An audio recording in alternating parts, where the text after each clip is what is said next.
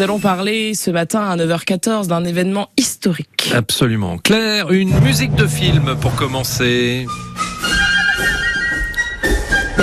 Ce film, vous l'avez reconnu, c'est Le jour le plus long, hein, avec euh, Richard Burton, Sean Connery, euh, John Wayne, Robert Mitchum, encore Henry Fonda. Sacré casting, hein. moins bête ce soir. Revient évidemment ce 6 juin sur une grande page d'histoire, retour sur l'opération Overlord, déclenché le 6 juin 1944. Overlord est le nom de code du département des Alliés en Normandie.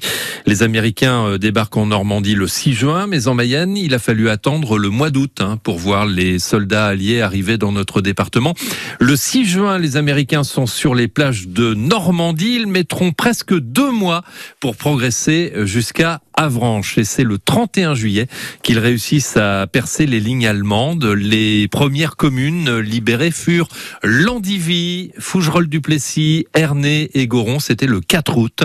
Puis Chaillan, La Gravelle et Mayenne le 5 août 1944. Et enfin Château-Gontier-sur-Mayenne le, 6, le 7 août. Et on se souvient de la progression euh, des troupes à Laval par le quartier Grenoux le 5 août.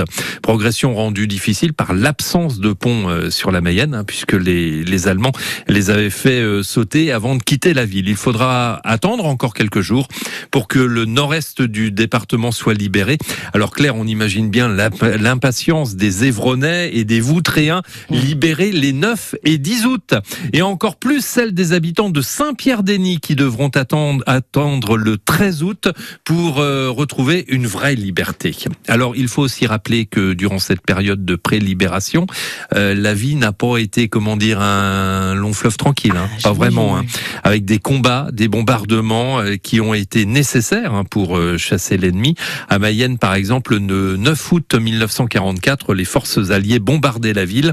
En 12 minutes, 1200 bombes tombèrent sur la ville de Mayenne. Bilan 345 morts.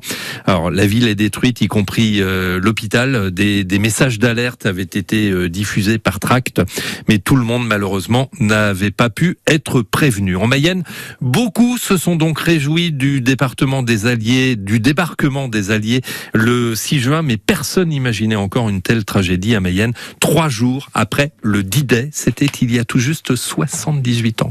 Ah oui. Ça passe vite. C'est pas si vieux que ça. C'est pas si vieux que ça, et l'essentiel, c'est de s'en souvenir. Exactement. Ben merci beaucoup, Philippe, vous pour ce, ce bel hommage. Voilà, ce matin, c'était important. À demain. À demain.